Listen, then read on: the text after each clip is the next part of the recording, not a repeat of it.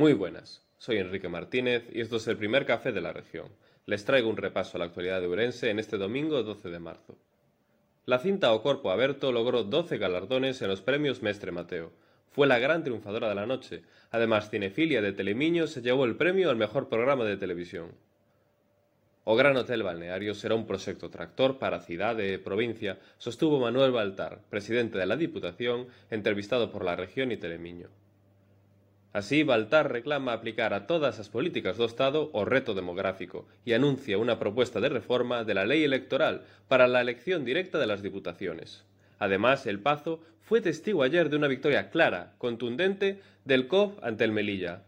Ganó por 74 puntos a 54. Y hoy el Suplemento Vida trae una entrevista en profundidad a Elvira Carregado, secretaria del Colegio de Arquitectos de Galicia. Y les añado brevemente tres importantes temas más que trae hoy el periódico. La Seguridad Social solo sube afiliados en Ourense entre los grupos de más edad. Empiezan las obras de urgencia en el viaducto de Avalenza de la A52 y además crece la plantación de cepas de Godello en sustitución de las tintas en Valdeorras. Por último, no se olviden, retransmisión en directo del partido Bellayariz a partir de las 5 de la tarde a través de la web de la región.